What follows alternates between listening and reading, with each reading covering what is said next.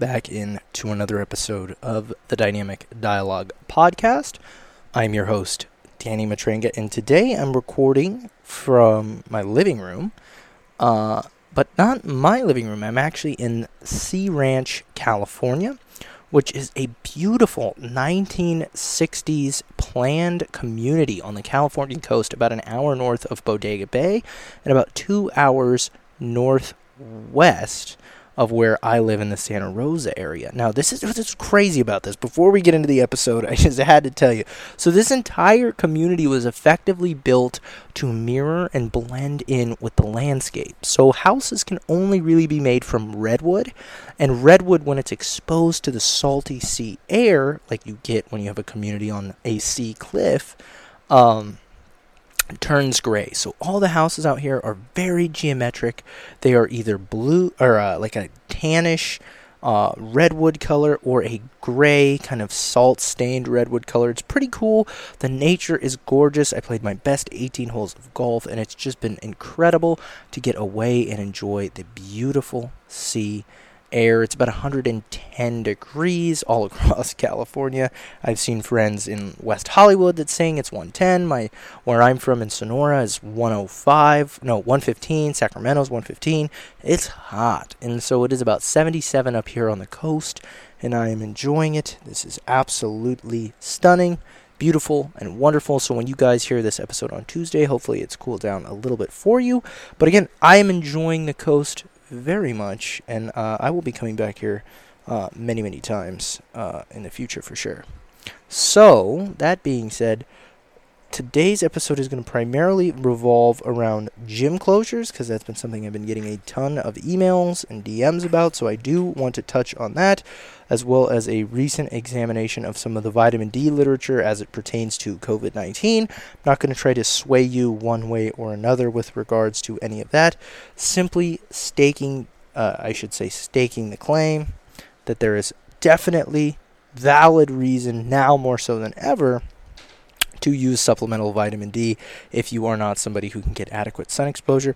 We're also going to chat a little bit about plyometric training and HIIT training. But let's start first with this gym closure stuff. So, gym closures have been one of, if not the most common business related question I've gotten from whether it's personal trainers, gym owners, whoever, asking me questions as to when do I think gyms are going to reopen. And my guess is as good as yours. Um, I think a lot of that is going to depend on the political lean of your state. So, no matter where you're at with this virus, from a scientific standpoint, we can't deny that there has certainly been a politicization of the virus, meaning the political divide in this country has taken the reins of the virus and tried to steer it one way or the other. And the same, both parties are guilty of this. Now, in your traditionally red or Republican states, which is going to be most of the southern portion of the country, middle America, all of that stuff tends to be a little bit more conservative, right leaning, and Republican. And politically speaking, we know that these states generally had a less aggressive response to the virus. Many of the gyms shut down, but very briefly. Most of them tend to be open in those areas with some stipulations. But if you get a little bit more coastal to some of the more democratic or left leaning states like Washington, Oregon, California, New York, etc., what you'll find is that these gyms are closed permanently, indefinitely. They are going to remain closed until further notice. They're open, but only for outdoor stuff. A lot more rules and regulations. And again, I only bring this up not to make this political, but to give you some of my insight. Because again, people are asking me, and I don't know a lot about the gyms because I don't know about the individual gym owners. I don't know about too much about what these corporations are planning on doing. I'd imagine they'd all like to be open. However, the political lean of the state that you live in might have the greatest overall likelihood of impacting whether or not your gyms are going to be opening anytime soon. If you're in California or New York, two of the most progressive states, I would say don't plan on it probably for the rest of the year. Um, I really don't see a world where these gyms just fly open. I think what you'll see is you'll probably see a little bit more of the kind of truncated, slow reopenings where we get maybe a little bit here, a little bit there. We start outside and then we start going back through what they had before, which was you had to schedule appointments, you got one hour per person, etc., etc. What is interesting, and I don't bring this up to stir the pot, um, if there was a liberal hotbed in a more liberal state than San Francisco, I'd be shocked. But California, probably the most progressive state. San Francisco is probably the most progressive city, maybe in the world. Um, definitely in California. Uh, SFPD has had all of their gyms open, which is very interesting, and it made the news because there's a lot of people who are very frustrated about this. Um, and it, it's somewhat ironic given the fact that there's also all of the politicization of the frustration with police. But one of my friends who is a firefighter and I were actually talking about just this, and he, he actually made a really good point, which was I don't think you want fat police officers and firefighters, do you? And I said, no, that's very much fair, but of course there is great irony and frustration in the fact that we will only allow the gyms in California that uh, uh, are for our first responders to be open, but not the gyms for the rest of the general public to be open, because of course that would be too likely to cause a spread of the virus. That seems to be the rationale there. So take all of these various things into account when you go about formulating your guesstimate for when your gyms are going to reopen. But if you are in California or New York City, I would say you're probably going to be waiting until 2021 before we see large scale reopenings or normalization of what gym reopenings are going to look like. Maybe we get reopenings in like late October, early November. But I don't think things are going to look normal until probably closer to 2021. And again, I only bring this up because this is something that I just keep getting asked about. It seems to be something that people are really chomping at the bit. And again, if you go back and listen to my podcast from March and April, I was really hammering getting your hands on some home equipment. I have been checking the websites regularly for going on, geez, six months now. And things are a lot easier to get now than they were before. So if you are still in the market for home equipment, you haven't pulled the trigger yet because you're like, man, you know, I think the gyms are going to reopen this week. This is the week. I'm, I'm not going to buy a barbell and plates because this is the week they're going to reopen. I think that you're setting yourself up for a little bit of frustration. And then we also have to look at the precedent, right? Um, I don't think we're out of the woods forever with regards to pandemics or just general bugs.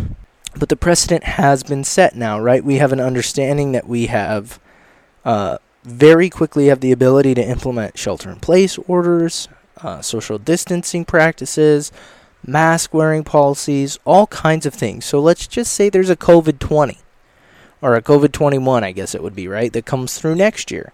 We're going to end up in a situation where maybe we have a smaller but still significant closure to gyms. You'll be glad you have that equipment. It'll be great on holidays when you don't have gym access because maybe the gyms have different hours or they're just all out closed. Days where you can't make it to the gym on your lunch break or when you normally go because things change. Days where you want to work out from home because you have a friend visiting who doesn't have access to your gym. Blah, blah, blah. There's a million reasons why you might want to continue to consider getting home equipment. But at this point, I'll be honest, we're six months in. If you're really serious about it and you still haven't got equipment, I hope it's because you can't afford it. If it's because you keep thinking that this is the week that gyms are going to reopen, I think you're being a little bit delusional about how this is playing out. And again, I just refer you to the earlier part of this podcast. Look at the politics of it. It shouldn't be a political issue, but it is a political issue. So if you are in a state like myself in California, don't bank on it. If you're in middle America, the southern portions of this country, you'll probably be fine for a while. But again, we all live in different places. So the next point, again, we're sticking with COVID, which is somewhat unfortunate, but I actually found this to be quite interesting. Um, I'll just give you a brief overview of the science and the things that you should probably understand before we dive into this without like going oh, unnecessarily overboard. But one of the things we look for in science when we want to really, really say there's a lot of validity to this, there's a lot of reason to believe this, there's a lot of reasons to listen to this. One of the gold standard ways we can really hone in on something as being pretty legit is if we can look at something called a RCT, or a randomized clinical trial. That is one of the gold standard forms of scientific study. And it's really, really important that as we review literature, as we look to science to, you know, state claims and, and make assertions about what is or isn't safe, we want to have the highest level of the scientific method and process in place. We want to have really made sure we've checked all of our boxes. And RCTs allow us to do that. More so than just say one single trial or one single study that we looked at. So an RCT is a study in which people are allocated randomly by chance to receive one of several interventions. So we're really looking at multiple things here as opposed to just an A group and a B group. And so they're always going to have a placebo control as well. And so that's really important to look at. And there was a recent RCT with regards to vitamin D, which for those of you who don't know is actually called calcifediol. And the title of the study is Effective Calcifediol Treatment and Best Available Therapy versus Best Available Therapy on Intensive Care Unit Admission and Mortality Among Patients Hospitalized for COVID 19, a pilot randomized clinical study. So, for those of you who don't know, the name of the game in the research space is give your study the most long hard to follow title possible that literally describes exactly what's going into it. It's it's almost comical. It's like a 40 word title. But basically what it is is looking at the effects of vitamin D and the other ICU treatments available and seeing like, hey, how does this how does this really play out? And so the highlights of the study are vitamin D and endocrine system may have a variety of actions on cells and tissues involved in the progression of COVID 19, administration of calcifediol, hydroxyvitamin D to hospitalized COVID 19 patients significantly reduced their need for ICU admission, and calcifediol does seem to reduce the severity of the disease that should come as very little surprise to anybody who knows a bit about what it is that vitamin D does with regards to the body. So, when we talk about vitamins, we usually talk about them from the nutritional standpoint, which is like I say vitamin C, you think immunity. I say vitamin B, people tend to think energy. When you say beta carotene, people think eyesight. But when you talk about vitamin D, because it's synthesized in the skin, right? And it's secreted throughout the body because of the way in which it's created, it's technically a hormone and it does a hell of a lot more than your average vitamin. It also plays a vital role in the health of your skin, your hair, energy production, muscle strength. It does a ton, but it does play a really intriguing role in immunity. And it shouldn't be a surprise to anybody right? Anybody who's healthy, in my opinion, that people who have administered vitamin D in a supplemental form and have enough vitamin D, adequate amounts, would have a more robust immune response to any illness, not just COVID 19. But it is always interesting when we see this stuff show up in literature, and it's one thing to just talk about it, to, you know, to postulate, to come up with ideas, but to see it in an RCT is really encouraging. So, this is from Science Direct. I believe the entire paper is open access. I think it is open access. I shared it on my Instagram uh, today, but when you're listening to this, I will have shared it on yesterday. It was made available on the 29th of August 2020. And again, Journal of Steroid Biochemistry and Molecular Biology. The title is Effect of Calcifediol Treatment and Best Available Therapy versus Available Therapy on Intensive Care Unit Administered and Mortality Admission and Mortality Among Patients Hospitalized for COVID 19, a pilot RCT. So look into that if you're interested. Long story short, you probably won't. Vitamin D is a good thing. You should do it. So, another one I wanted to touch on today, because this comes up a lot, is how to integrate plyometric activity into your training protocol and how to implement HIIT or sprints. We're going to lump those together into your training protocol. And so, first and foremost, I think we need to start with one at a time. And we'll start with plyometric stuff. Uh, with regards to improving your fitness, with regards to integrating it into your program and wondering how it is that we go about doing that. So, first and foremost, we need to define what it is the general adaptation response for most people is going to be to properly performed plyometrics. A lot of people think of plyos as relatively quick sequential forms of body weight jumping exercises.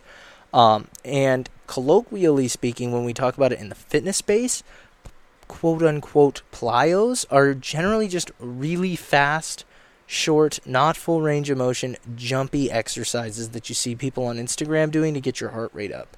When we talk about the actual nuts and bolts strength and conditioning definition of plyometric activity, it's effectively a tendinous way to produce greater force using the body's stretch shortening cycle.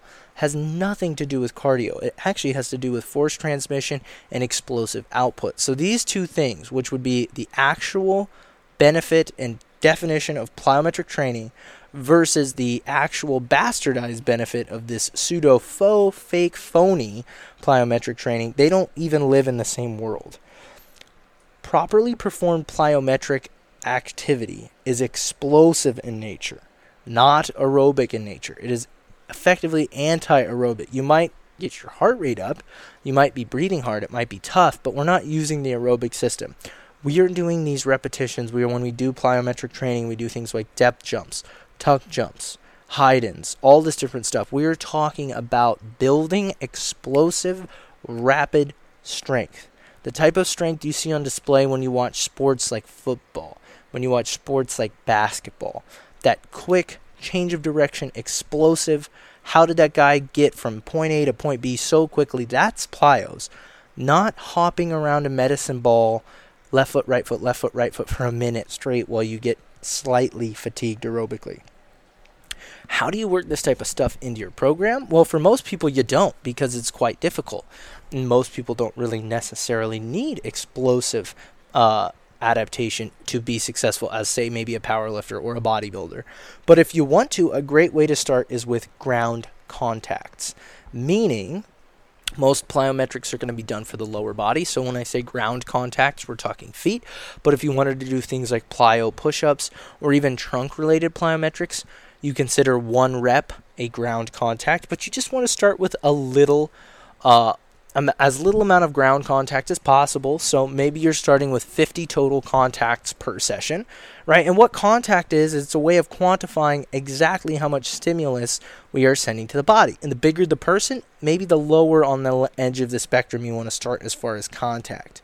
Uh, NSCA will tell you you should be able to squat 1.5 times your body weight for a single on a back squat before you even do plyos. I don't know if I agree with that. But again, Plyometrics are primarily designed to facilitate tendon stiffness and explosive strength.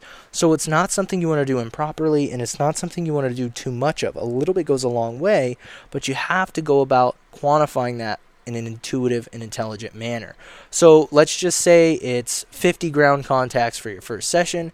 You might do 10 sets of 5 max effort jumps where you just jump as high as you can 5 times Take a nice long rest period. That's really important. We'll talk more about that when we get to the sprinting portion of the episode today. But longer rest periods are going to be more idyllic for generating any type of adaptation on that force velocity curve. Whether it's maximal strength, speed strength, maximal explosiveness, the longer you can rest, the better your training adaptations are going to be. When we talk about things like hypertrophy, where there's more of an inclination to lean towards metabolic pathways, hydrogen accumulation, creatine buildup, lactate buildup, that stuff tends to really help hypertrophy. That's where playing a little bit more with shorter rest periods is ideal. None of that stuff really comes to play with regards to building maximal strength, power, or explosiveness. So if you were going to do 50 ground contacts, say you do 5 sets of 10 max effort, or 10 sets of 5 max effort jumps, you might rest for 2-3 minutes in between each set. So that might mean that, you know, your active set is 5 seconds.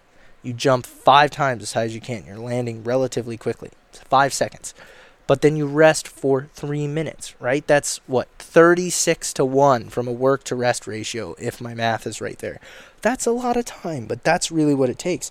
So the problem, to just circle the wagons here, with doing high rep, what I like to call pussy plyos, are you're basically driving an aerobic adaptation with getting almost no plyometric adaptation, and you're doing most of the time really high impact cardio, meaning you're still getting those ground contacts, right, that you would get if you were doing, like, let's say, box jumps. That's a terrible plyometric exercise that a lot of people use for aerobic uh, output. So you're jumping, you're landing hard on the box, and you're landing hard on the ground. And that's fine for a tough, resilient physique. You can jump, you can land. We're all tough. But I don't think that's the best way to drive your aerobic adaptation. If you want to just get quality aerobic work, hop on the rower, hop on the bike, go for a jog. All of that impact tends to be a lot less than jumping up and down off a really high box, which I think will lend itself better to your overall recovery. So, shifting gears literally here to talking about sprints and high intensity interval training, the reason I've lumped these together is because when people tell me, hey, I want to go run sprints, they don't really want to go run sprints. They want to run kind of fast on the treadmill and then walk for a little bit, and then run kind of fast on the treadmill and then walk for a little bit. Real sprint training sucks. It's hard. It will wreck you. Your glutes, hamstrings, lats, triceps, obliques, anything involved in hip or shoulder extension or any type of rotation around the midline is going to be sore as hell. Why? Because one, you probably never do it, and two, it's max effort every time. One of the things that's interesting about weightlifting is if I put what you believe to be your max on the bench, there's a very good chance, let's say it's barbell bench, I put what you think your max is on there. There's a very good chance you're either full of shit and it's not your max and it's going to bury you, or you're a conservative guesstimator and it's a little bit less than your max and you're going to get it and maybe could do more. That's what happens with weights. If I put a gun to your head and said run as fast as you can, you are always going to hit that high threshold. You're not going to be getting buried. You're not going to run so fast you fall over or quote unquote fail.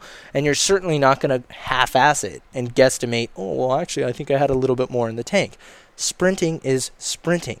It's as fast as you can go. That's effectively what the title of sprinting is. Sprint training, you can do at different percentages of RPE, just like any other training. But just throwing the term sprint around like, hey, I'm going to go run some sprints. No, you're probably not. And high intensity interval training is not the same thing as genuine sprint training.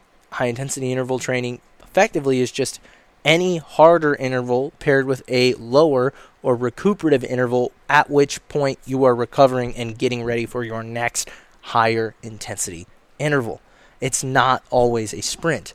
High intensity interval training is a great cardio modality for people who want to burn more calories in less time and might want to condense some of what they do uh, into a more challenging bout of exercise. That's dope. Sprinting, though, is not for that. Sprinting is amazing for building strength, power, performance. For bu- actually, if you look at your legs after you run some sprints, your legs will probably be pretty torched. So it's probably an effective way at at least maintaining skeletal muscle in the lower extremities for people who don't have access to weights. And if you go back to earlier in COVID, you'll actually hear on the episodes I was really touting getting out and running some true sprints if you don't have access to a lot of lower body weight training equipment. But again, with sprinting Sprints should be very difficult with extremely long rest periods. So if you run a 10 second 100, which you don't, let's say you run a 13 second 100 because that's probably more likely. If you run a 10 second 100, good for you. You I would probably have you rest 3 to 4 minutes before I had you run another 100. That's 10 seconds of work to what? 3 to 4 minutes, 180 to 240 seconds of rest. That's a lot of rest. That's like 24 to 1. HIIT training is like one minute on, one minute off. That's one to one. That's why we don't talk about sprint training and HIIT training as being the same thing. They get thrown together all the time, but they are not. The other thing about sprints is with those expanded recovery times, you're not going to get a huge volume of training into a short amount of time. So you don't say, oh, I ran sprints for 20 minutes. No, if you actually went out and did sprint training, it probably took you at least an hour. And that's fine, right? If you want to do some sprints at the end of your workout and just run, that's great. But you're probably not going to get as fast as you would if you were doing genuine sprint training with adequate recovery periods. It should challenge you quite a bit with regards to reaching that peak speed without proper technique. Sprinting and running are, again, just like weightlifting, all about mechanics, all about technique. You can really improve someone's speed simply by improving their technique, their rate of stride, right, or their stride length and their stride frequency. That stuff's really big. So if you want to become a better sprinter, you're probably going to want to work on your technique. If you want to do HIIT cardio, it doesn't really matter. You can do that on an elliptical, you can do that on a stairmaster, you can do that on a spin bike, you can do that on a row machine. You can do that on a basketball court, running side to side. That's not sprinting, okay? And again, like I said, when you do your sprints right, you're going to know, you're going to feel like you got hit by a truck, but you're going to notice a large leap and bound forward progression in your explosiveness and your power output. If you want to be more powerful, you want to be more athletic, that's when we talk about things like true plyometrics and true sprints. If you want to have a little bit of fun, move around, play, and burn some calories, that's where we talk about pussy plyos and HIIT. Very, very different things. The fact that these things get lumped together all the time is mostly the I guess you could blame it almost entirely on Instagram influencers who really don't know what they're talking about and just use these terms interchangeably, but they are not the same thing. So, guys, hopefully you enjoyed today's episode. I know I enjoyed making it for you. When you hear this, it will be Tuesday, September the 8th. The sale for my programs will have ended, but if you guys want to still check it out, go to www.coachdannymatranga.com and check out all of the stuff on the website under the product tab. You'll see all my programs from Power Build, Female Physique to Foundations. Also, Legion is back in stock. By the way, Legion is a proud partner of the podcast. Legion has its new gut health supplement balance in stock, as well as one of my favorites, which is Genesis.